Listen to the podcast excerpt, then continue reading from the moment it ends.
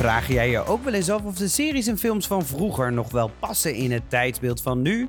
Sander en ik zoeken het uit in deze podcast Terugspoelen.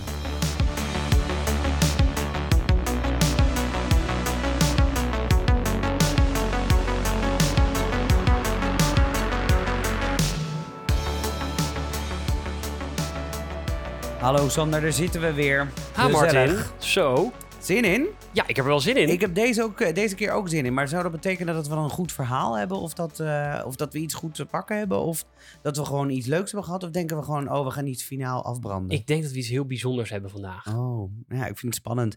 Hey, um, uh, voordat we gaan beginnen uh, wil ik eigenlijk even een vraag aan jou stellen. Want wat te maken heeft met het thema van vandaag. Oké. Okay. Dus ik dacht, laten we dat gelijk doen. Dan vraag ik dus aan jou, weet jij het verschil tussen een asteroïde, een meteoride, een meteoor, meteoren en kometen? En bedoel je met meteoride een meteoriet? Nee, nee, nee, nee. Meteoride noem ik nou, dat. Een asteroïde is een, gewoon een zwevend stuk uh, brokstuk. Ja. Een meteoriet, die slaat in. Een meteoor, die vliegt in een baan om, uh, zelf. Ja. Meteoren is meervoud van meteoor. Ja. Meteor is ook een Franse bierbrouwerij, waar ik heel veel bier van heb ingekocht afgelopen zomer. Ja. En die ze in verschillende smaken hebben. En een komeet is een soort meteoor die dan een komeet heet. Ja, ik was tijdens het, uh, tijdens het opzoeken van deze film, kwam ik allemaal, dan kwam ik de ene keer was het een asteroïde, en dan was het wel een meteoride, en dan was het weer een meteoriet. En toen dacht ik, nou, ik snap het niet meer. Toen ben ik het op gaan zoeken voor jou. Ben je benieuwd wat de echte definitie van alles is? Daar ben ik wel benieuwd naar. Oké, okay, nou, je zat er niet heel ver vandaan. Een asteroïde is dus een steenvormig object.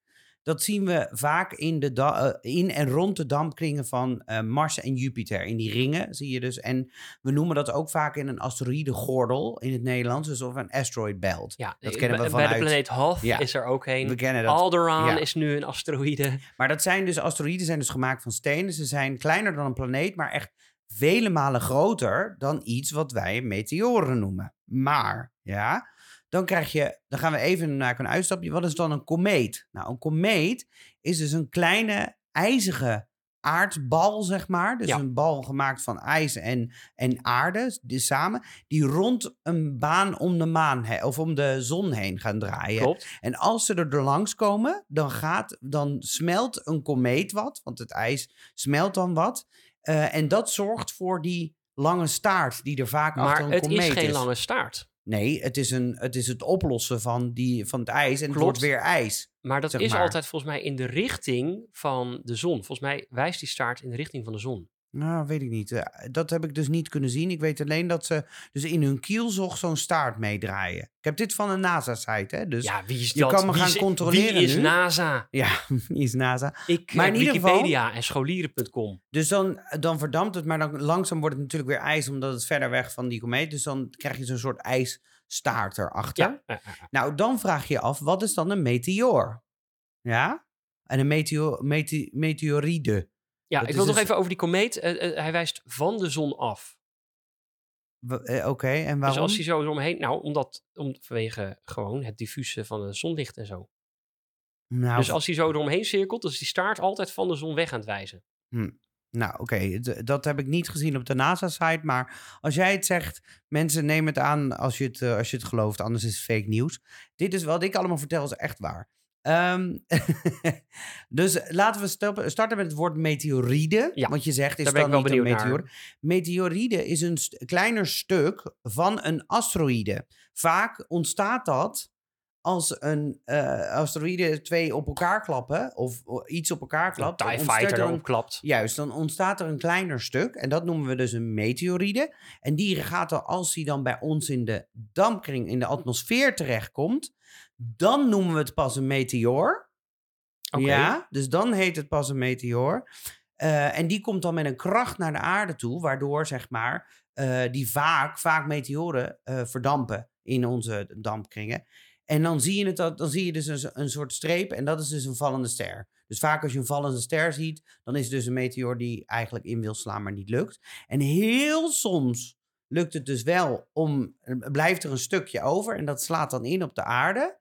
En dat noemen we dan een meteoriet. Oké. Okay. Dus er is een soort gradatie in, in een meteor. Ja. Wat je een meteor, meteoride en, en, en een meteoriet kan noemen. Ik snap niet waarom. Ja, dat, dat is natuurlijk... Ja, ergens zit dus blijkbaar een verschil ook uh, tussen de grootte wanneer iets een asteroïde is of wanneer ja, niet. Dus dan denk ik van ja, is er gewoon dus een, een komeet die in de aarde probeert te slaan kan nooit een meteoriet zijn of zo. Nou, in ieder geval... Ja. Je snapt het punt. Ik vond het heel interessant om dit even uit te zoeken. En ik, ik heb, heb deze zomer uit... voor het eerst uh, een vallende ster gezien. Heb je wel eens een vallende hmm. ster gezien? Ja, en ja, supermooi. Nou, ik had het dus nooit gezien. En toen dacht ik altijd van, nou, is het dan heel onmogelijk? Snel. En dan zeggen sommige mensen, oh, ik zag er een. En denk nou, dat, dat geloof ik niet, want ik zag niks. Maar als je het nou een keer gezien hebt, ja, dan, dan weet wel. je wel hoe het eruit ziet. Ja, ja, pas geleden hebben we nog gehad dat er, dat er werd geroepen ja. van... als je nu uh, rond uh, elf ja, uur buiten, buiten gaat liggen in de zomer... Bewolkt. Dan krijg je, toen was het bewolkt, ja, klopt. Kon je veel minder zien. Nou ja, dat vind ik toch leuke feitjes. En de Perseïden ik... kwamen toen uh, voorbij. Oh, kijk, nou, mooi, nog een extra feitje. Um, en dat, uh, uh, dat heeft natuurlijk allemaal aanleiding naar het punt wat we, waar we nu naartoe gaan.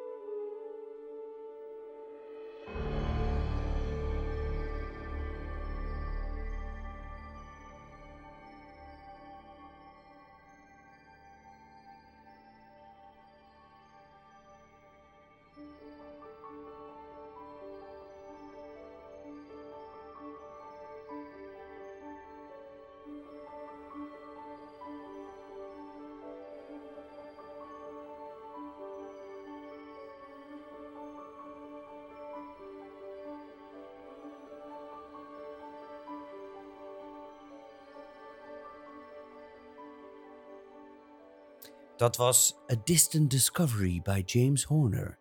Dat is een prachtig stukje muziek. Nou ja, we hebben er niet, het is niet super herkenbaar, maar het is altijd prachtig, toch? Ja, het een is, groot orkest. Het dient het. Uh, wat zachtjes het, speelt. Ja. Heerlijk. Ja. Fantastisch. Um, dit is uh, de soundtrack en het allereerste nummer van de film Deep Impact van, uh, die we vandaag gaan bespreken. Die komt uit het jaar negentien achtennegentig. Um, het genre is... Wat denk je dat het is, het genre? Uh, rampenfilm, disaster movie. Ja, het is een rampenfilm, maar het is wel science fiction ook. Dus het is een science fiction rampenfilm. Ja, ik heb het niet bedacht. De regisseur is Mimi Leder. Leder, Leder, Leder. Ik denk dat je het uitspreekt als Leder. Ze heeft uh, verschillende films ge, um, ge, ja, uh, geregisseerd. Niet de allergrootste, maar degene die hier die nog best wel groot ge- geweest is, die hierna komt, is Pay It Forward. Over dat, uh, toen, was dat, toen werd dat ineens zo'n hype van Pay It Forward. Dat had dan iemand gezegd, als je dat één, ja, toch? En dan ja. als je dat dan steeds deed, dan in zeven gradaties of zo had je, was er echt iets supergroots in de wereld, was er, de, was er iets groots geweest of zo. Het was zo'n, okay. ja, nou, het is zo'n uh, exp- is het nou een grote, van de eerste vrouwen die wij als regisseur hebben in films en series? Volgens mij wel, ja. ja. ja niet... Niet de allereerste, want ik weet dat we dit, deze discussie ook een keer eerder hebben gehad. Maar ik denk Toen wel was het wel de allereerste? Ja. Oké. Okay. Dus het is niet, uh, niet heel common. Hm. Uh, en daar heb ik ook nog een leuk feitje over straks, denk ik. Um, nee, eigenlijk niet, kan ik nu al vertellen. Eigenlijk zou Steven Spielberg hem gaan regisseren. Uh, en die heeft uiteindelijk uh, Mimi, uh, uh, Mimi uh, hoe je dat te zeggen, regisseur Leder heeft, uh, heeft die aangedragen om het te gaan doen.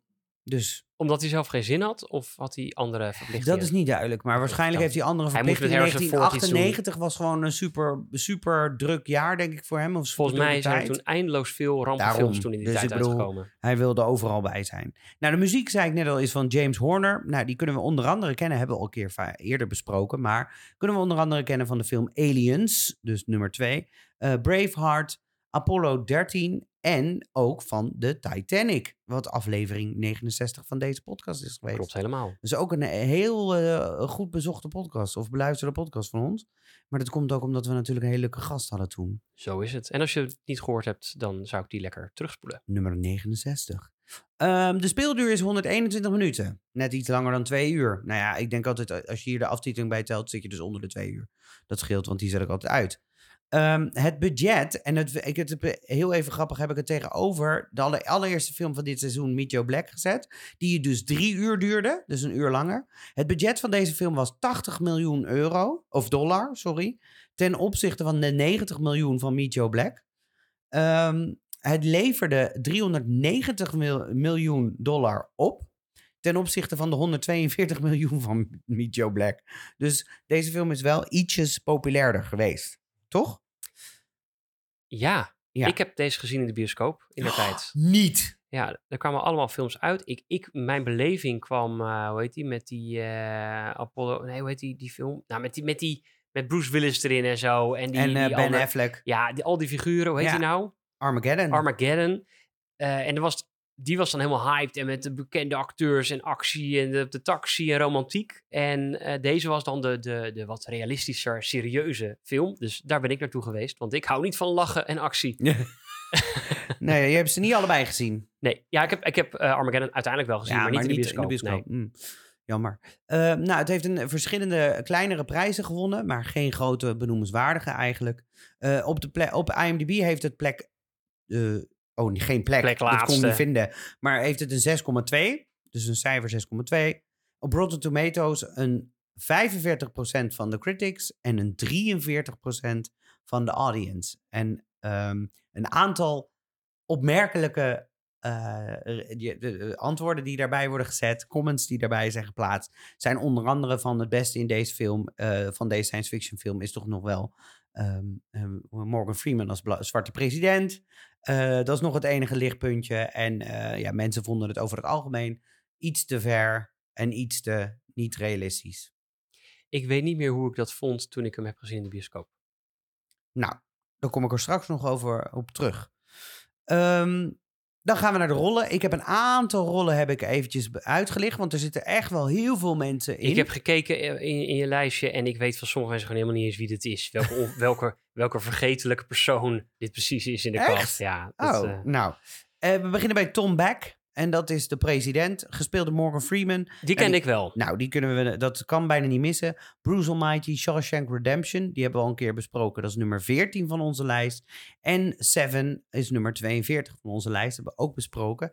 Um, dus hij komt al best wel vaak voor in onze lijst. Maar ja, dat is ook niet zo raar, want uh, volgens mij, voor mijn gevoel, zit hij in elke film in de jaren negentig en de zero's. Maar dat zullen we nog wel verder zien. Dan hebben we Jenny Lerner. Lerner, Lerner, en die wordt gespeeld door Tia Leoni. En ik moet heel eerlijk zeggen, zij heeft een heel bekend gezicht, maar ik kan haar niet plaatsen in films. Nou, dus Deep Impact.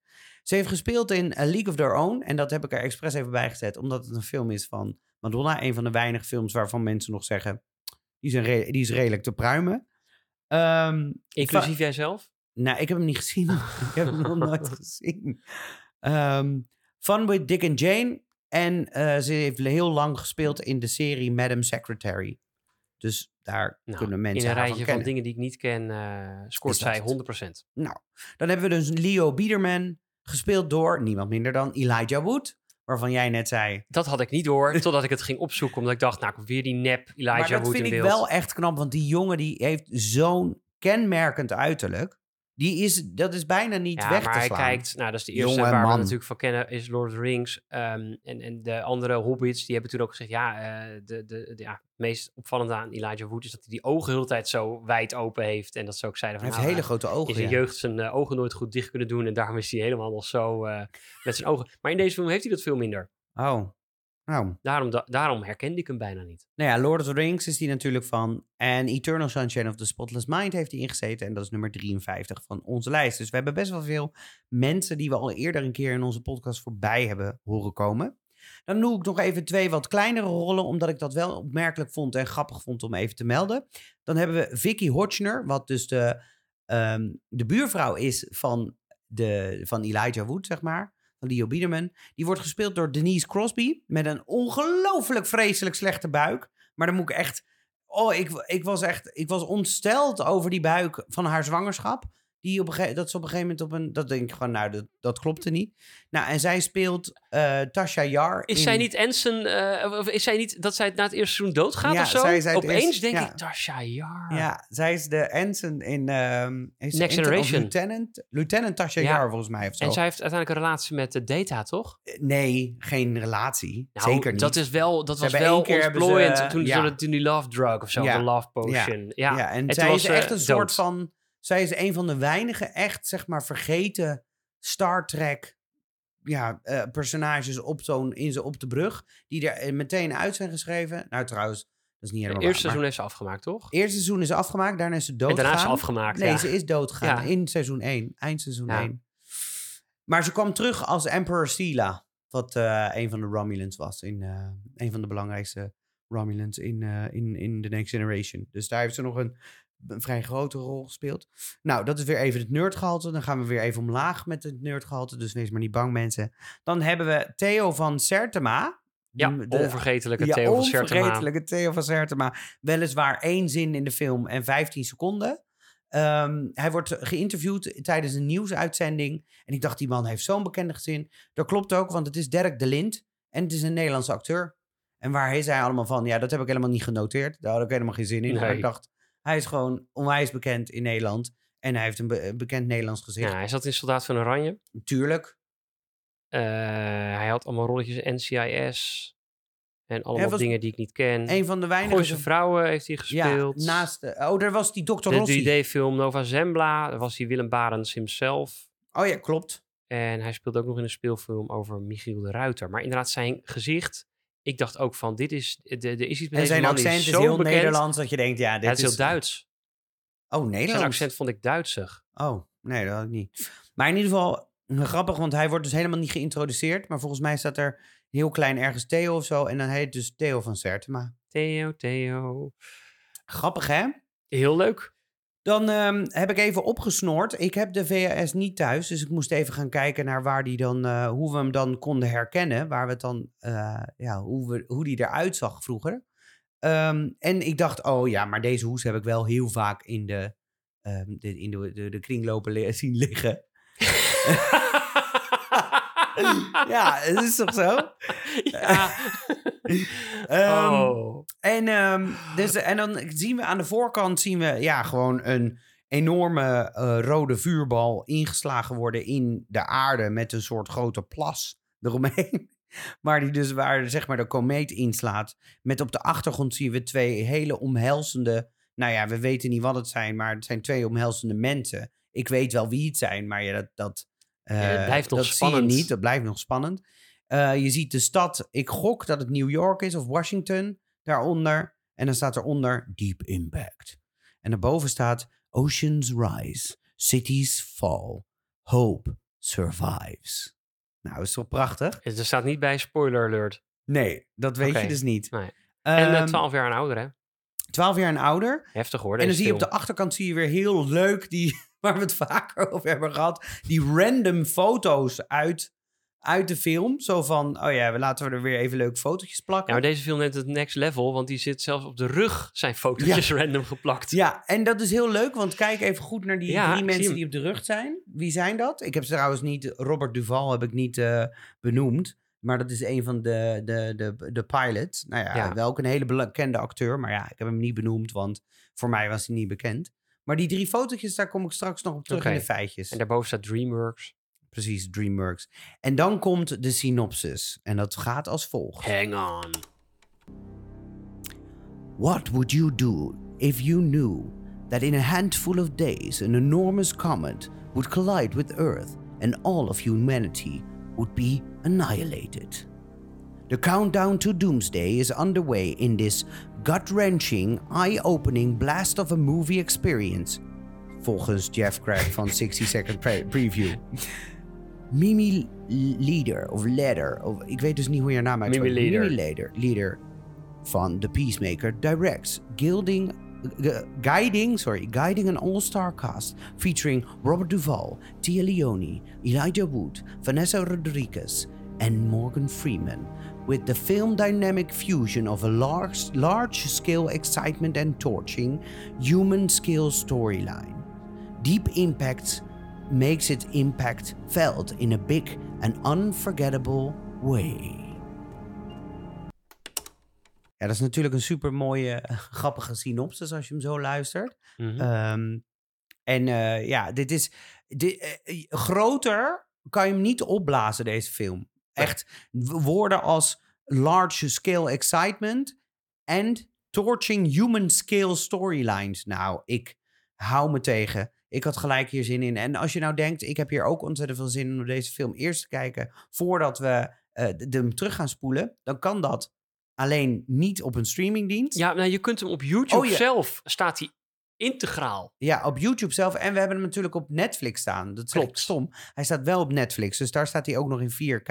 Daar kan je hem kijken. Dus voordat je uh, verder gaat en je wil hem terugluisteren, ga hem dan eventjes eerst terugspoelen. En dan komen we nu met de spoilerbumper.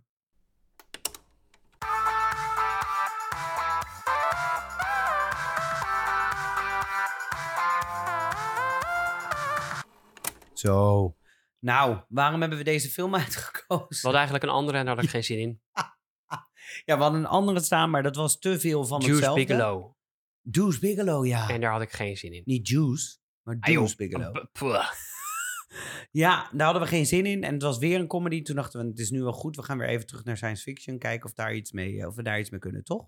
Klopt. Nou, en daar kunnen we wel wat mee. Want uh, ja, wat vond je er al in het algemeen van? Jij hebt hem in de bioscoop gezien. Klopt. Ik denk dat hij toen wel een bepaalde impact heeft gemaakt. Uh, maar anno tweeduizend drieëntwintig had hij die impact, die is verloren gegaan. Oh, maar waar ligt dat dan aan? Welke van de vier categorieën? Daar komen uh, we dan zo ja. achter. Nou, sommige scoort hij wel aardig, maar laten we hem eerst maar eens gaan naar het verhaal. Oké, okay, het verhaal. Ja. Nou, past het nog in deze tijd? Denk aan storytelling, manier van opbouw, dialogen, snelheid en gelaagdheid. Ik denk dat de film hiermee het meest onderuit gaat. Oh ja? Ja, ik, vind dit, ik vond dit verhaal tergend. De opbouw. Uh, ik, ik ben op een bepaald moment notities gaan bijhouden van, van wat ik nou meer debiel vond dan wat ik daarvoor nog had gezien. Uh, en ik, ik vond hem niet om door te komen. Maar ik had mijn aandacht er niet bij. Ik dacht, hé, hoe kan dat nou? Want ik had wel zin in deze film. Ja. Uh, maar bijvoorbeeld het tijdsbestek waarin deze film zich afspeelt is me gewoon te vaag. Ja, het is... Uh, Je hebt het mij... idee dat het in een paar dagen is. Dat nee, zeggen ze ook op dus, de achterkant. Het is, maar het is veel langer. Het is twee jaar. Ja. Het speelt zich af in twee jaar tijd. Ja. Tenminste, en, dat heb ik kunnen deduceren. Ja, en op een, maar op het eind zit de tussentijd, wordt gewoon ook steeds korter. Ja. Want nou, dan gaan we even nou, twee jaar in de toekomst zo'n beetje. En dan denk je, ja, maar dit, dit... En er zijn allemaal dingen gebeurd en daar moeten we dan maar achter komen. Maar het wordt allemaal verhuld. Um, nou ja, bijvoorbeeld uh, wat, waar ik tegen viel, uh, is gewoon de, de logica achter hoe deze mensen die uh, met uit... De, uh, uitsterven bedreigd zijn, welke keuzes zij maken. Hm. Dus en ze hebben een, een aan elkaar gelaste space shuttle, de voorkant van de space shuttle en dan allemaal random trash, hebben ze aan elkaar zitten lassen. Daar hebben ze twee jaar in de diepste geheim aan gewerkt en die sturen ze dan om eigenlijk Minder, om te fixen. Minder, in een jaar tijd nou, hebben nou, ze daar jaar. gewerkt. En die sturen ze om te fixen. Ze hebben er ook maar eentje, dus geen backup plan of zo. Nee, tuurlijk niet, maar hoe, hoe, hoe wil je dat voor elkaar krijgen dan? Nou, wat ik mij echt afvraag, en misschien komen we dan in thematiek, maar als jij nou echt Um, als mensheid hiervan afhankelijk bent, is dit dan het beste dat de mensheid kan bereiken. Nou, voor mij is er geen draaiboek of niks ja. gemaakt voor deze mensen. Nou, ik heb ik... zelfs genoteerd, ik ga hem hier pakken. De persconferenties tijdens COVID hadden meer show dan deze president die vooral dramatisch wil praten zonder enig positief perspectief. Ja. Binnenkort komt er een komeet inslaan die waarschijnlijk het hele leven op aarde vernietigt en we kunnen daar eigenlijk niets tegen doen. Oké. Okay. Maar Morgan Freeman, is er ook nog hoop? hoop. Ja, we hebben nog een oud, uh, oud bakken uh, experimenteel ruimteschip. Nou, die, we die noemen afsturen. ze wel de Messiah. Die noemen we dan Messiah, want ja, misschien dat hij op basis de van de naamgeving dat hij dat die nog wat redt. Nou, jongens. Ah, nee, dat, jij daar zo, dat jij daar zo negatief over nee. bent. Vind je, vond jij dat sterk? Nou, ik, ik heb het niet zo ervaren tien, als dat, dat jij zegt. Als jij, het is alles of niets hè, op dit moment. Ja. Het is ja, gewoon klaar daar na deze, eens. Ja, de, maar daar deze ik, inslag. Ja, maar daar dan zou ik eens. zeggen, nou, ik denk dat wij met de hele mensheid in staat zijn om zeker tien van die dingen te bouwen en daarna op het af te sturen. Nou, en dan gaan we de kernkoppen dit keer niet beveiligen met een cijferslot waar ze alleen op aarde de, mee kunnen activeren. Ja, dat is ook onzin. Dat natuurlijk. vind ik een beetje knullig. Want Geef ze dan gewoon die controle, want zij zitten klopt, daar toch? Zij, zijn, zij moeten kiezen. Ja. Maar nee, we, we doen al thuis uh, de cijfercode. Zij zitten daar toch? Erop, ja. ja, kom op. Maar dan hebben we de verhaallijnen die dit in het begin... En daarom was ik mijn aandacht al kwijt. Uh, je weet natuurlijk in de eerste minuut al hoe dit verhaal afloopt. Want er is een jochie die ziet een komeet en, of een ding in de ruimte. En dat is dan eigenlijk... Ja, dat, dat is toch wel raar, want die hoort daar niet te zijn. Nou, vervolgens wordt daar, uh, komt daar een expert bij. En die, die, oh, die ziet in één keer... Ja, nee, maar dit is linkersoep. Uh, oh shit, internet doet het niet. Ik heb hier G vier G. Ik stop het op een floppy. Dat is toch altijd beter. Uh. En dan, uh, dan ga ik tijdens het autorijden bellen. Want in plaats van dat ik gewoon ga bellen... terwijl ik hier in mijn, uh, bij mijn computer ben... en kan vertellen naar iemand... kan ik beter de disketten meenemen in de auto... en een dodelijk ongeluk krijgen. Nou, en dan denk je, oké, okay, hij is dus dood. Hopen dat ze die disketten vinden die nog net uit de ruit vliegt bij daar het neerstorten. Daar hebben we het ook niet over. Nee, dus wat ik, is... Of ze hebben het gewoon zelf nog ontdekt, of, of... die disket is gevonden in de middel nou, van een afgrond. Ik dacht daar dus, ik dacht, oh, we krijgen hier iets verrassends. Ja. Namelijk, ze ontdekken die meteoor, of die komeet, of whatever het is. Ontdekken ze te laat. Ja, want ze hadden bijvoorbeeld dus twintig jaar daarvoor al ontdekt. Dus maar die gast is de afgrond. Ja, ja, die is al de afgrond ingereden. Ja, dus ze wisten dus ze het al. Hadden we alle tijd kunnen hebben. Dat maar dacht ik. Inderdaad, door dit soort knulligheden, toevalligheden, dat kan. Maar eigenlijk heeft het geen rol. Heeft het helemaal geen rol. Want ze hebben het de, gewoon de, nog draag... ontdekt. Was allemaal nog oké. Okay. Ja, nou, en dan komen er verhaallijnen die zo mogelijk nog minder bijdragen aan het verhaal. Uh, dat die ene vrouw van wie ik de naam niet weet, met een J of zo, Jenny. Jenny Lerner. Ja. Uh, die, die vader en die moeder die zijn al gescheiden en allemaal daar maar dramatiek. Ja. Eigenlijk, ja. eigenlijk uh, bekommer ik me ook helemaal niet op deze mensen. Nee. En hun problematiek en hun tragiek. Ik vond haar maar ook echt een hele slechte nieuwsanker. Nou ja, zij is uiteindelijk heel erg dik aan de bak. Want zij is de enige die in twee weken lang als enige op het nieuws is om alles te vertellen wat er live gebeurt. Dus zonder eten, drinken, slapen is zij... Twee weken? Een ja. jaar? Oh, nou dan al. Nou, want het wordt toch aangekondigd, ja. over een jaar nou, slaat het in. En die dan vader van dan... haar, die dus Dirk de Lint is, die is gescheiden of wat dan mm. ook. Met die... Dat is niet Dirk de Lint. Dirk de Lint is die, is die meteorkenner. Die zit oh. er vijftien seconden in. Oké, okay, nou, ik vond en die, die vader, die, heb ik niet die heeft genoemd. Ook een raar accent. Maar ja. die vader, behalve dat hij op het eind oh, van zijn dokter staat... Oh, vandaar dat je zegt Duits ja, accent. Juist. Uh, die is al gescheiden, nieuwe partner. Denk, nou, getroubleerd. Maar voegt dit wat toe in het hele verhaal? Nou, eigenlijk niet. Ik snap wel, laat maar zo'n ding neerstorten, zijn we er vanaf. Nou, dan die astronauten. Die gaan zich op het eind, gaan ze zich bekommeren over... Ja, maar dan kunnen we niet meer terugkomen. Uh, nee, want jij gaat proberen om zes miljard mensen te redden. En dat jullie zessen uh, dan niet levend terugkeren is, uh, heel lullig gezegd, een uh, beetje fucking bijzaak. Dat boeit ons niet. Supermooi dat jullie je opofferen, maar je weet het. Je gaat met een experimenteel ruimtevaartuig daarheen om... last effort dat te voorkomen. En dan op het eind is dan... oh, maar dan kunnen we helemaal niet meer terugkeren. Je wil ook niet terugkeren, want als jij je werk niet goed doet... dan is er niks om terug te keren. Maar daar komen ze op het eind... gaan ze zich daarom bekommeren. En bij Armageddon snap ik het, want ze komen gewoon terug... en loopt het goed af. En dan komt hij bij die dochter van die muziekman. Dat snap ik. Dat snap ik. Kan ik allemaal volgen. Uh, dan is die Messiah een hele tijd uh, onbereikbaar... Maar ja, dan komen ze uiteindelijk toch wel weer in de buurt van de aarde... als het eigenlijk te laat is. En dan, dan gaan ze wel weer contact zoeken. En gelukkig zit er een of andere Sufjanus dan nog achter zijn radio te luisteren... of de Messiah misschien toch een berichtje gaat sturen. En het belangrijkste waar ze dan mee bezig zijn... is niet van, nou, we gaan dat ding laten neerstorten... wat eigenlijk ook totaal random voor mij opeens als oplossing komt. Mm-hmm. Uh, is dan, ja, het is wel leuk als dan nog de familie dan nog even in beeld kan komen. Dan heb ik echt iets... Ja, ik vind dit ook bijzaak. Sorry, mensen.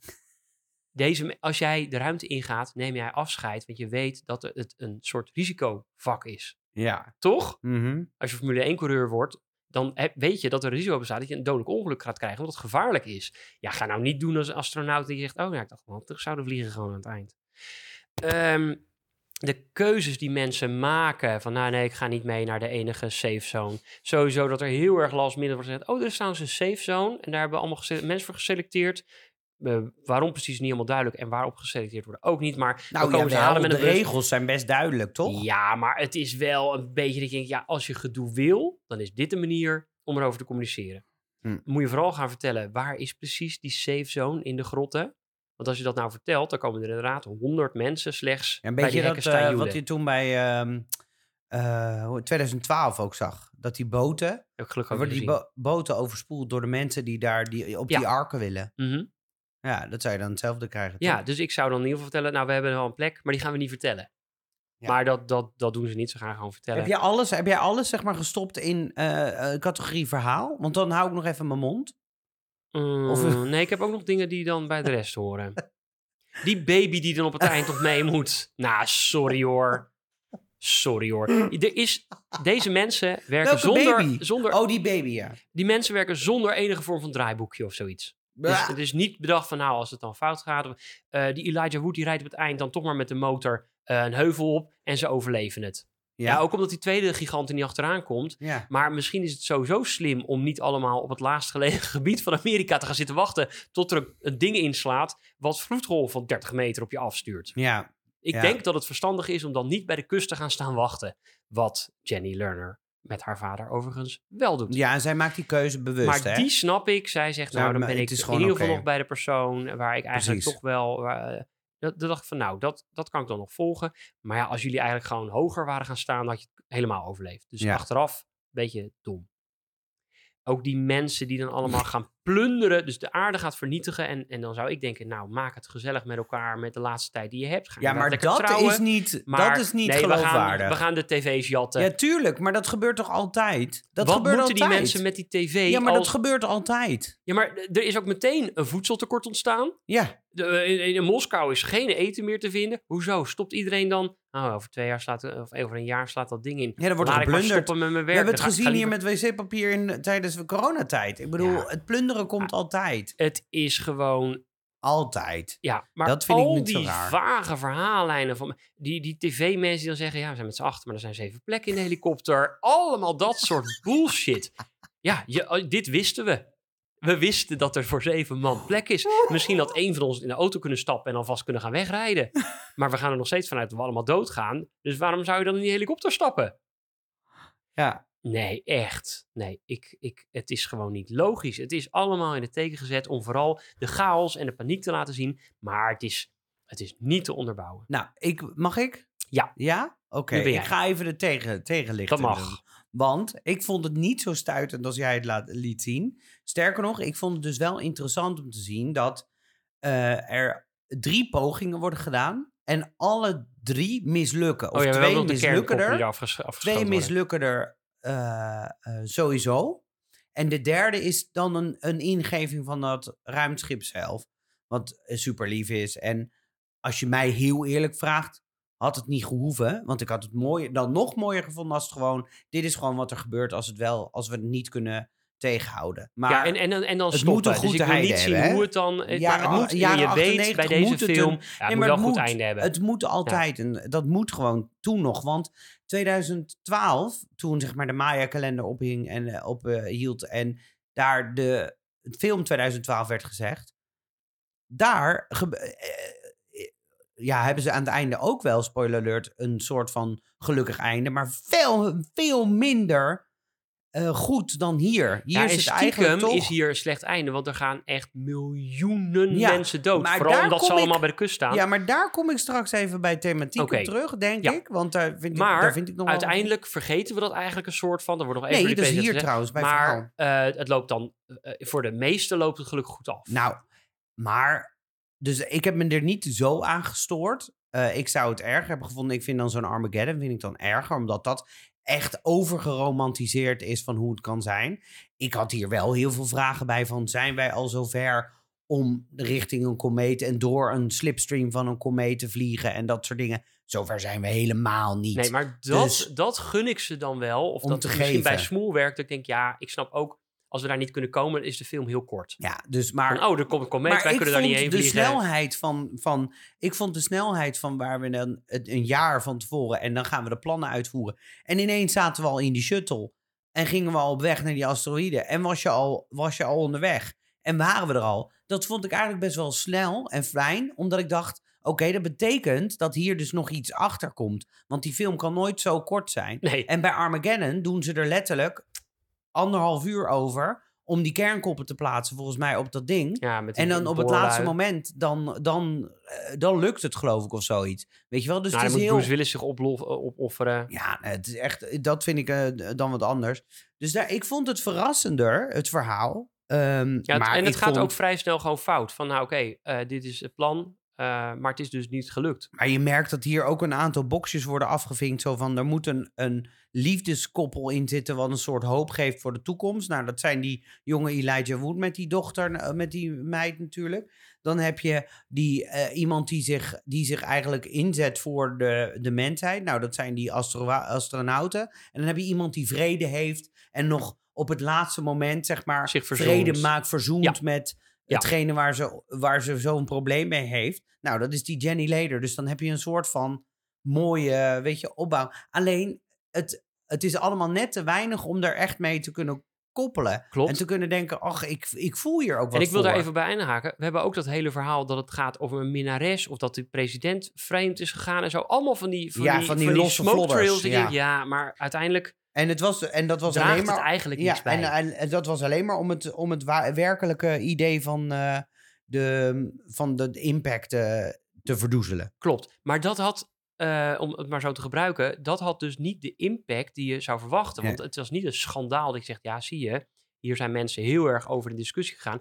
Nee, het wordt eigenlijk... Maar ik vind, ik wil wel een lans breken voor het feit dat dit wel een rampenfilm is die minder positief opbouwt. Het enige waar ik me mega hard aan gestoord heb tijdens het verhaal... en ik dacht, ik ga hem bij thematiek gooien, maar dat klopt hij toch niet. Het enige waar ik me echt mega hard aan gestoord heb in dit verhaal... is dat we aan het einde van het verhaal... krijgen we nog zo'n speech van die, uh, die president. En die zegt dan, onder andere de zinnen... Uh, Europa werd en getroffen Afrika. en Afrika werd getroffen. Miljoenen zijn... dood. Met andere woorden, wij zijn, Europa is van de kaart geveegd. Maar wat ik dus, en daar, daar haak ik aan op jouw verhaal, wat ik niet kan begrijpen, is dat we dit verhaal weten we twee jaar lang. Zij weten dit twee jaar lang. Ja. Zit Afrika, en nou oké, okay, Afrika kan ik me nog, wil ik me nog enigszins bij neerleggen, maar dat vind ik nog stom, maar... Zit Europa dan op hun lauweren te rusten en te wachten? We Amerika gaan wel zien hoe Amerika wel. Ja, maar dit is weer, weer datzelfde. Dit is zo Amerika-centered. Dat... Oh my god. Nou, ik nou, vond bij dit... Moskou zijn rellen ja, en in dat... Parijs is ja. uh, een per ja, Boulogne zit... gejat. Ja joh, daar zitten ze alleen maar tv's en, en een beetje wiet te smoken. Klopt. En uh, dat is uh, wat Europa maar doet. Maar wij zetten de schouders zetten... eronder. Nou, want ik... laten we vooral de E S A oh. en al die andere oh. space agencies buiten laten. Precies. Wij gaan in Houston zitten afwachten tot het zover is. Nee, en daar dat zouden we nu, anno tweeduizend drieëntwintig, nooit meer zo hebben. Nee. Dat zou Amerika zelf ook niet doen. Dat geloof ik gewoon niet. Ik denk dat dat een veel te beperkt ja, wereldbeeld is. Dan zouden we echt ja. overal space, space uh, hoe heet dat, uh, plekken zien waar dan wat geprobeerd wordt. Ja. Nou ja, zullen we maar uh, het verhaal afronden? Ja, zeker. Ik ben minder negatief over jou, maar daarom wil ik wel eerst weten wat jouw cijfer is. Ik geef het een... Vier. Ik heb me daar echt aan geërgerd. Ik geef het een zes. Oh, ik schrijf het nu verkeerd op. Dan ben ik... Oh, jij zit mij weer de zure te maken. Ja, precies. Ja. Oké. Okay. Het smoelwerk. Ja, nou, ja. Daar wil ik eigenlijk vrij kort over zijn. Want hier komt het natuurlijk weer uh, grotendeels... waar we het altijd over hebben. C G I, heeft dat nou een hele grote rol of niet? Uh, zie je het nog? Nou, ik, had, ik zat meteen al te denken met die telescopen en zo. Dat vind ik allemaal niet zo spannend. Maar dan kwam het met die floppy drive en toen dacht ik... oei, oei, hier zie je wel hoe gedateerd die is. En dat ze probeerden te e-mailen. Ja. Server down. Ja. En waarschijnlijk was dit dus vet hip. Ja. Uh, want we hadden want een paar jaar internet, dus dat was... Ja. Uh, ja. Um, maar uiteindelijk vond ik de special effects nog wel meevallen. Ja. Vond het niet zo erg als dat ik dus het had verwacht. Eén ding dat ik dacht, nou dat zou even een revamp kunnen gebruiken. En dat is de Comet Meteor ding oh. zelf. Comet. Die ziet er niet best uit. Nee. Dat is echt een dingetje erop geplakt is. Wat iemand met een stokje volgens ja. mij uh, ja, heen en weer ja. bewegen. Je denkt, ja dit is wel heel nep. Ja. ja. Uh, maar dat vond ik niet mega storend. Ik vond het ook niet mega storend. Uh, ik vond wel dat... Ze waren natuurlijk in dat ruimteschip... maar de, de gewichtloosheid in het ruimteschip viel mij een ja, beetje ik tegen. Lachen, ik moest lachen dat ze de, dat hij dus... Dat hij zakt al van de eerste verdieping naar beneden. Ja. Even laten zien dat er toch wel iets... Er is wel iets van en dan ging verminderde zo staan, zwaartekracht. Zo daarnaast. Ja. En toen dacht ik, ja, nee, dat klopt niet nee, helemaal. Ze wilden toch even laten zien... Ja. Er is hier wel iets met de zwaartekracht... Maar verder lag iedereen al zo'n plank op zijn bed. En daar, nee hoor, daar waren, ja, dat is natuurlijk wel verbeterd in de afgelopen jaren, die techniek. En wat ik heel grappig vind, is dat die... Uh, op een gegeven moment heb je die, um, uh, uh, die scène met die vloedgolf... die dan die vooral, uh, volgens mij... want daar staan de Twin Towers staan er nog in. Ja. Die worden omge- omgedrukt.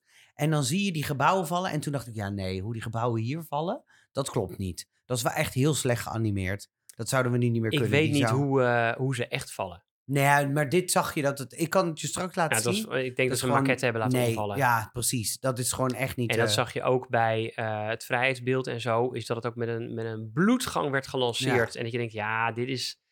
Ik, ik weet niet hoe het echt gaat. Nee. Uh, maak dat niet zo vaak mee. Maar volgens mij wordt het meer verzwolgen. Maar voor het dramatische effect is het natuurlijk mooi... Ja. Dat, dat dat vrijheidsbeeld zo bam de camera Maar ik schiet. Denk eerlijk gezegd dat als jij jouw kinderen dit zien... dat ze dan niet denken, goh, wat is dit nep? Nou, Behalve nee. die floppy dan. Dus wat ja, geven we daarvoor? En dat, en dat herkenbaar maken van even nog wat, wat toeristische hotspots over de wereld laten zien. Ja. Dat het daar ook allemaal heftig is. Uh, ik vond dit uh, niet, uh, niet vreselijk gedateerd. Nee, dus? De schermen zijn wel echt oud. Uh, maar ik wil dit wel een uh, zeven van acht of zo geven. Ik geef een zes. Dan ga ik voor de zeven. Zodat je weer kan compenseren van nee, daarnet? Nee, maar dan is een acht misschien te hoog. Nou, inclusiviteit. Ja, dit is wel zo'n film waarvan ik denk... oké, okay, we hebben een zwarte president... Um, hartstikke goed, hartstikke leuk, hahaha. Nou, daar heb ik straks nog een feitje over in de, in de weetjes. Dus daar is ook nog veel om, om, uh, om te doen geweest... om Morgan Freeman als president te krijgen. Um, en later is hij ook als god geweest. Dus op zich heeft hij een uh, soort... Uh, pioniersrol. Opwaartse ja. uh, spiraal gehad. Um, en we hebben, we hebben wel verschillende etniciteiten... maar het is toch wel nog steeds een vrij witte cast... En op zich, maar het stoort me daarin nu niet. Maar ik denk wel in de diversiteit nu in Amerika... zouden we hele andere gezichten en mensen op posities zien. Veel meer vrouwen ook op posities zien. Uh, en hier is het toch... Um, ja, is het toch... De, de helden zijn nog steeds wel de mannen. Nou, je hebt er wel één vrouwelijke astronaut, maar die maar zit er ook altijd, een beetje... Ja. Het, het komt een beetje geforceerd Precies, over. Precies, dus het is allemaal zo'n beetje... Dus het, doet, het doet er niet super toe, maar we zouden in deze tijd... zouden we echt wel wat meer zien. Ik, het verhaal heeft niks doorgelaten of vrijgelaten... om iets met inclusiviteit qua uh, gender of geslacht of, uh, of, of um, liefde te kunnen doen. Ik dacht wel bij mezelf meteen... stel nou dat ik...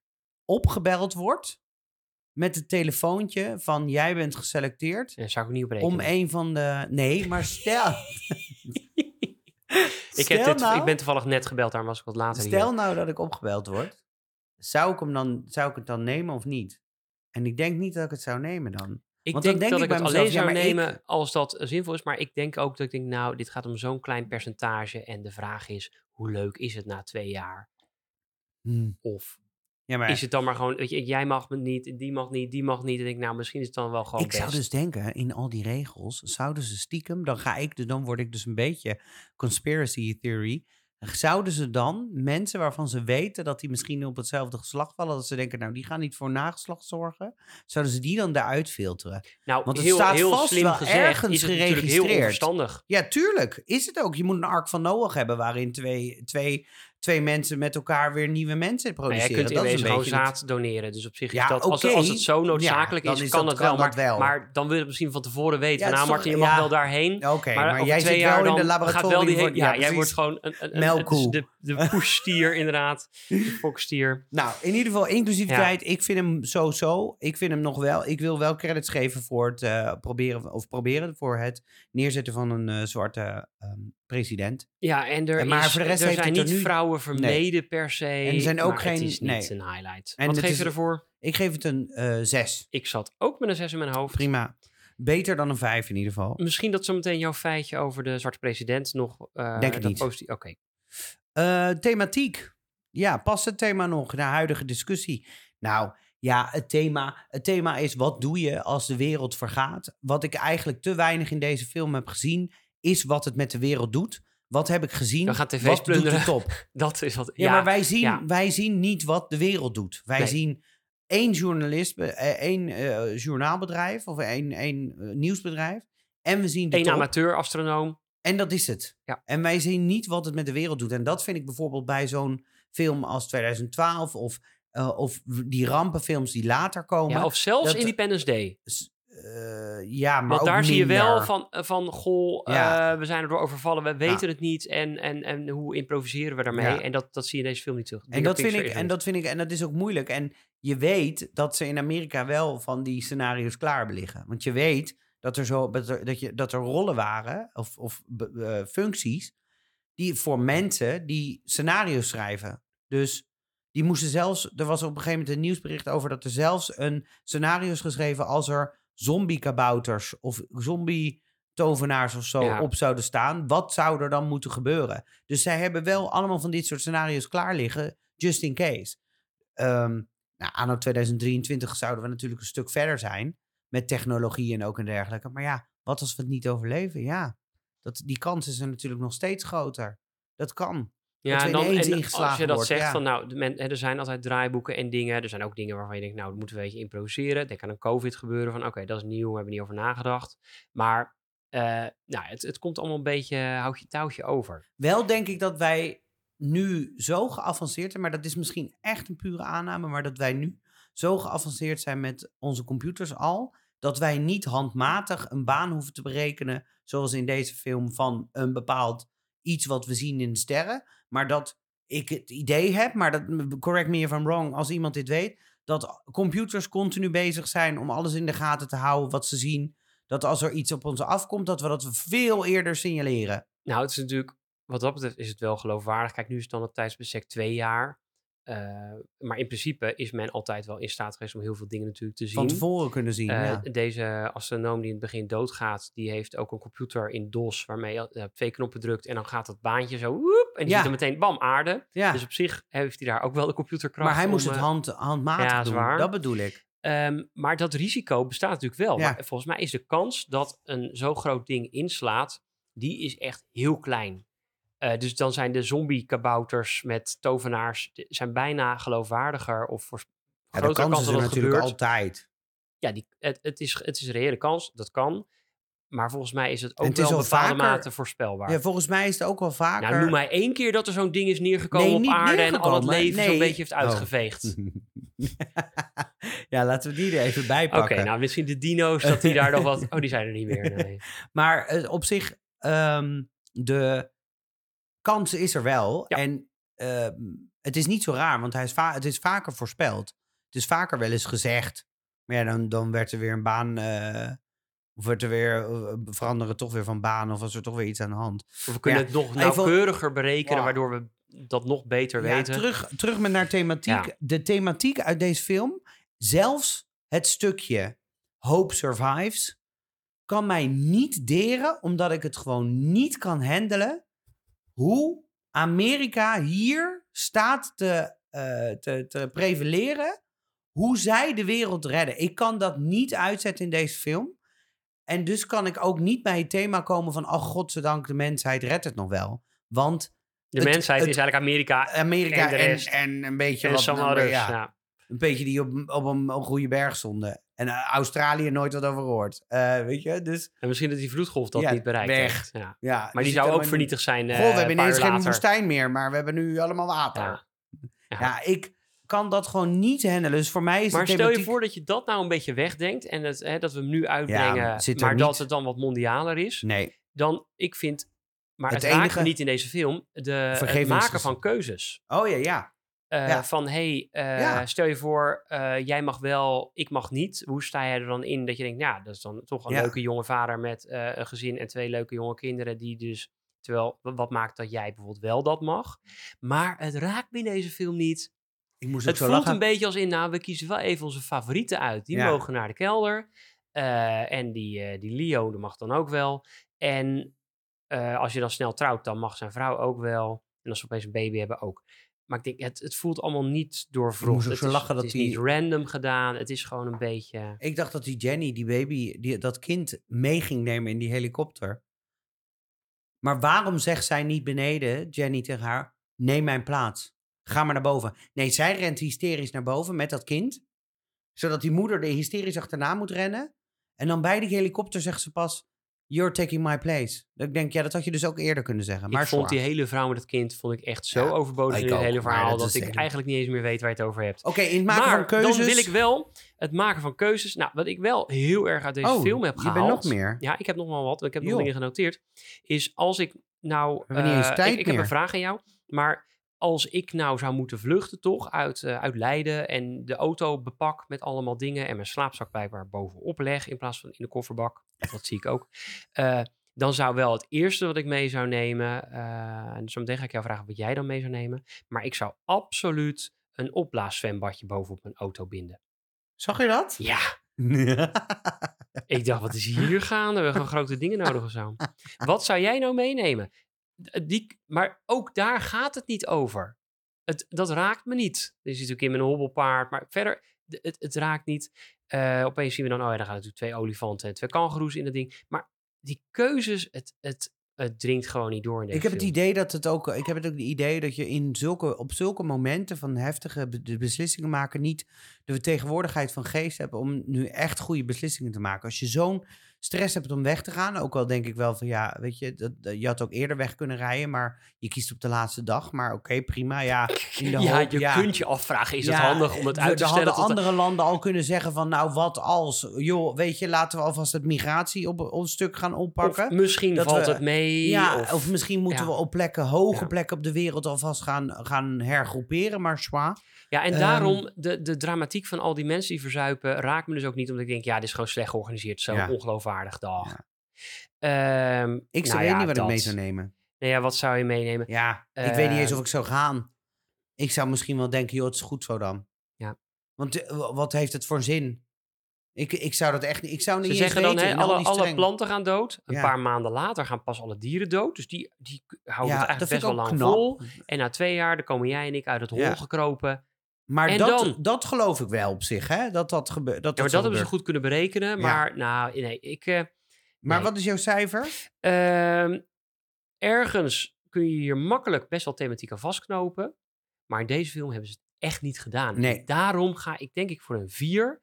Want als ze dit iets sterker hadden ingebracht, dan wil ik dat verder allemaal vergeven over al die rare bijrollen en rare zijlijntjes en vage keuzes. Maar dan had ik nog gezegd, nou, ik snap dat, dat dit moeilijk, het raakt me, deze keuzes ja. en zo. Ik kan me daarin verplaatsen, maar dat kan ik gewoon nu niet. Oké. Okay. En jij? Een drie. Ja. Oké. Okay. Had ik al bedacht, ik vond het echt niet waard.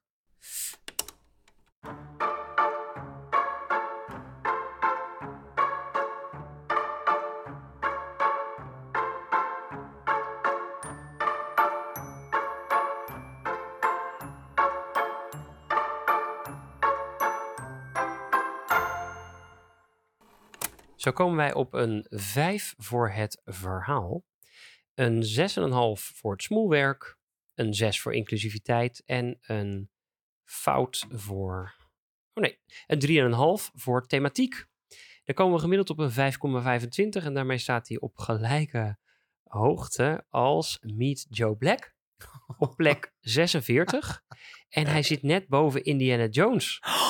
En hij zit twee plekken boven Independence Day. Oh, niet? Ja. Oh my lord. Ik vind dat, er, dat vind ik echt erg. Dit ja, daarom zei ik ook van ik heb een fout gemaakt of zo ergens. Dit is een faillissement van ons foutensysteem. Want als ik nu zou ja. moeten kiezen, zou ik Independence Day sowieso ja. en Indiana maar Jones Meet Joe sowieso. Black zou ik ook... Ja, die staat ook nee, hoger. Nee, zou ik maar, niet hoger zetten. Maar die raakte me iets meer dan deze film. Nou, ongelooflijk. Ja, ik snap Ik ben er van, on, van ontdaan. Klopt. Nou ja, om daarop terug te komen dan maar, uh, dacht ik van nou, dan uh, doen we wel weer onze favoriete feitjes terug. En ik heb er een hele hoop kunnen vinden. Maar ik merk dat we ook al bijna uh, flink door onze tijd heen zijn. Dus ik ga proberen om dit in een sneltreinvaart er doorheen te jassen. Als jij zo snel mogelijk dan een keuze kan maken. Laten we dat Zeker doen. Weten. Ja, gewoon ja. eerst op je intuïtie, ja. op je gevoel. Ja. En dan is je niet om af te leiden. Ja, ja? Speelt mij. Oké, okay, daar komen we dan. Aan het einde van de film zegt president Beck, dus dat wordt gespoord door Morgan Freeman, "Life will go on. We will prevail." Officieel zou deze zin zijn, "Life will go on. We will prevail. This is not Armageddon." Maar de makers realiseerden zich later dat de film Armageddon ook in negentien achtennegentig uitkwam. En dat ze dus eigenlijk niet, dus dat zijn twee rampenfilms in een korte tijd, dat ze eigenlijk niet die competitie zo wilden aangaan op die manier. Dus hebben ze die laat, dat laatste stukje van de zin geschrapt. Dan hebben we, vlak nadat de komeet wordt ontdekt, uh, krijgt de astronoom Wolf krijgt dan een auto-ongeluk. Daar hebben we het net over gehad. Ja, die krijgt hij, ja. Ja, of die krijgt ja, hij. Alsjeblieft. Alsjeblieft, voor jou één auto-ongeluk. Um, dit is gebaseerd op een waar gebeurd ongeluk in negentien zevenennegentig. Uh, hierin verongelukte de Australi- in de Australische Outback een astronoom, Eugene Shoemaker, um, die de Shoemaker-Levy negen-komeet ontdekte in negentien vierennegentig. Die, op, die in negentien vierennegentig op Jupiter klapte. En dan had ik een hele leuke grap dat ik zei, en dan moet je, had je ook maar Shoemaker blijf bij je leest. Maar dat, dat, dat was geen... Nummer drie. Uh, aan het begin van de film staat er op dokter Wolf's computer de datum tien mei negentien achtennegentig. Dit is de datum waarop de film uitkwam. Dan vier. Morgan Freeman wilde eigenlijk dat zijn karakter, dus president Beck, ook zijn iconische gouden oorring dro- droeg die uh, Morgan Freeman altijd draagt. Regisseur Mimi Leder vond, vond dit eigenlijk niet zo'n goed idee, dus die wilde dat, uh, wilde dat hij dat uitdeed. Maar later zien we de president wel met opgerolde mouwen het volk toespreken en dan zoomen ze, gaan ze langs zijn lichaam en dan zie je dus een van de tattoos van Morgan Freeman op zijn arm, zie je dus wel zichtbaar. Dat heeft uh, Mimi Leder er toch ingelaten, omdat ze dacht, dit geeft op dat moment in de film de president ook wel echt een menselijk karakter. Dus dat. Nou, in de film speelt ook een echte astronaut een kleine cameo, namelijk Gary Griffin. Uh, hij is een astronaut die aan boord van de vierde shuttle heeft gezeten die aan het meerruimtestation koppelde in negentien zesennegentig. En dan keerde een aantal weken later keerde hij terug. Hij hielp de castmembers ook bij het uh, gewichtloosheid zijn in de, in, de, in de film om het zo goed mogelijk na te bootsen. Nou ja, daar kan je vinden wat je van wint, maar dat deed hij. En toen heeft Mimi Leder gezegd van we geven je een kleine rol. En hij speelt dus die, de man of een van de, de mensen in het missiestation van NASA. Als een soort van gimmick. Oké, okay. nummer zes. Nummer zes. Tijdens de schoolscène in de gymzaal waar Leo Biederman, dus uh, Elijah Wood, zijn persconferentie mag houden, roept een van de klasgenoten: "You're going to have more sex than anyone else in our class." Deze zin is volledig geïmproviseerd en de reactie in de zaal is dan ook echt een verbouwereerde reactie. Dat is deze. Nou, dan de vraag, wat zou de allerleukste marketing zijn voor deze film? Nou, ik heb het antwoord ook gelijk. Ik, ik wacht het antwoord niet af. Dit is de allerleukste marketing, want vlak voor de première van deze film pre- uh, presenteerden een aantal astronomen uh, dat er een asteroïde op de aarde afkwam. Dat is echt waar. Dit is er dus geen, dit was niet gelogen. Dit was geen marketing stunt. Maar ze zeiden, er komt er ook één echt op de aarde af. Met een diameter van één komma vijf kilometer. Deze zou volgens de calculaties inslaan op de aarde op donderdag zesentwintig oktober tweeduizend achtentwintig. Dus dat moet nog gebeuren. Dat, zou, nou, dat zorgde natuurlijk voor een, uh, een lichte run op de kaartverkoop. Want en op iedereen tv's. Wil zien, oh, wat, wat, wat, wat, wat gaat hier gebeuren? Dat willen we Hoe dan gaan we dat aanpakken? Weten. Ja, precies. Vlak na de première bleek echter dat de baan van de asteroïde was veranderd.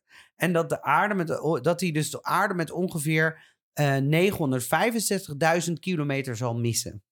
Nou, op een haar na. Ja, dus op een haar na. Dus geen paniek, we gaan nog niet dood in tweeduizend achtentwintig. Tenminste, niet, ik weet. Kan nog altijd wel. Nou, dan in de scène op de snelweg tegen het einde van de film zie je ook in de rij met auto's zie je ook een hele grote vrachtwagen staan. En dit is eigenlijk de vrachtwagen die dan gebruikt wordt om het water en het eten, die, de extra's op die snelweg, uh, om die te voorzien van eten en drinken tijdens de dingen. Die hebben ze erin gelaten gewoon als een leuke gimmick. Dan heb je uh, Jenny, die krijgt op een gegeven moment van haar vader krijgt ze, en haar stiefmoeder krijgt ze oorbellen aangeboden. En Jenny is daar niet heel erg blij mee. Nee. Nee. Nou, dat heeft natuurlijk in de film een hele andere reden. Maar als je goed kijkt, zou dat ook misschien wel kunnen zijn omdat ze helemaal geen oorgaatjes heeft. Dus hoe kan ze die indoen? Dat is gewoon een hele rare gimmick. Ja? Dan heb je uh, de laatste twee die ik heb. Um, Officieel draaide de film om drie personages. Namelijk Leo Biederman, Elijah Wood, uh, Spurgeon Tanner, die wordt gespeeld die door astronaut, de, de astronaut. En Jenny Leder, dus Tia Leoni. Ja? Uh, maar tijdens de eerste screening werden alle scènes waar Elijah Wood met die, met die vriendin van hem speelde, werden gezien als een soort ja, vertragende factor van de film en werd niet goed ontvangen. Dus ze hebben al zijn scènes heel erg eruit geknipt. En daar, daarom staat dus Morgan Freeman in dat rijtje van die drie op de zijkant van de flap. Omdat hij dus nu de derde pers- belangrijke personage werd. Aha. Met meer screentime. En als laatste, nou daar had ik dus beloofd, Mimi Leder die, had, die wilde heel graag Mi- uh, Morgan Freeman hebben als president. En toen zei de studio aanvankelijk, op de eerste instantie zei hij, ah, nee, absoluut niet. Met de zin daarbij, we are not making a science fiction movie here. Uh, doelend op het feit dat het onrealistisch zou zijn om een zwarte president te hebben. Nou, en nog geen tien jaar later hebben gelukkig, heeft hij gelukkig ongelijk gehad met Obama als president. Oké. Okay. Um, ik ga voor feitje nummer Eén, ik denk dat dat Armageddon, dat jij dat er zelf bij bedacht hebt. Zo, je hebt snel gekozen. Ja. Is dit op gevoel of wat ja, je denkt van gevoel. alles, al het ja, andere? En de rest vond ik allemaal, uh, allemaal rare bullshit. Ik vind die uh, met die oorring ook nog wel aardig, maar ik ga toch voor één. Ja? Ja. Dat is waar. Sorry. Het is gewoon waar. ja, nee. Sorry, die is gewoon waar. Dat is een zin die eruit is gehaald. Oké, okay, wat heb je me dan uh, aangenaaid? Nou, voor de rest is eigenlijk heel veel... Is, uh, ja, is, is allemaal niet waar. Uh, nee. Het, um, het enige wat ik er compleet bij heb verzonnen is uh, de echte astronaut Gary Griffin. Gary Griffin is geen astronaut. Hij is een medewerker van NASA. Hij heeft gewoon een rolletje daar gekregen. Wel een rolletje daar in die uh, dinges. Maar hij is niet uh, de eerste astronaut geweest die, uh, die daar... heeft uh, gekoppeld. Ik heb wel opgezocht welke, uh, welke space station er... of welke vlucht er is geweest in negentien zesennegentig... om het geloofwaardig te maken. Dus er is wel echt een vierde vlucht Ja, geweest. De meer was wel een beetje op zijn eind toen, denk ik. Of ja, niet? Ja, dus een, ja, nou ja, de vierde vlucht. Ja, het heeft ook maar een paar weken geduurd. Dus dat. Nou, lekker. Nou, toch? Goed gedaan, hebben, uh, Martin. Ik moet heel eerlijk zeggen... dat ik de feitjes misschien nog wel leuker vind dan de hele film zelf. Nou, dat, dat kan zomaar zo zijn. Heb je goed gedaan. Nou, mochten mensen dus willen dat, deze film, dat ze deze film toch nog een keer terugkijken... en hebben dat niet eerder gedaan, dan kan dat via Netflix. Um, en zijn er nog antwoorden of uh, misschien wel uh, dingen die wij um, nog willen bespreken... of dat je denkt van, hé, hey, deze moet je echt een keer terugspoelen. Zeker. Dan kan dat zeker via Instagram. Kan je ons natuurlijk veel echt het terugspoelen... Dan kan je slijden in onze D M. Of je kan een mail sturen naar het terugspoelenpodcast at gmail punt com. Ik moest even denken wat nou met of zonder was, maar terugspoelenpodcast at gmail punt com. En wat gaan we dan als volgende film uh, kijken? Ja, een uh, lekker fruitig uh, afwisselingetje. Nou, lekker fruitig. Niet fruitig? Nee. Zo'n hele heftige film die we gaan kijken. Toch? Ik heb hem nooit gezien. Ik ook niet. Volgens mij is dat helemaal geen heftige film. Um, ik weet ook eigenlijk weinig over deze film. Uh, behalve dat ik mensen ken die hem heel mooi vinden en heel ja, leuk vinden. Ja. Dus dat is een beetje waar ik op afga. Ik moet zeggen dat de hele titel mij eigenlijk al een afknapper... Nee, het uh, is heel heftig volgens mij, hoor.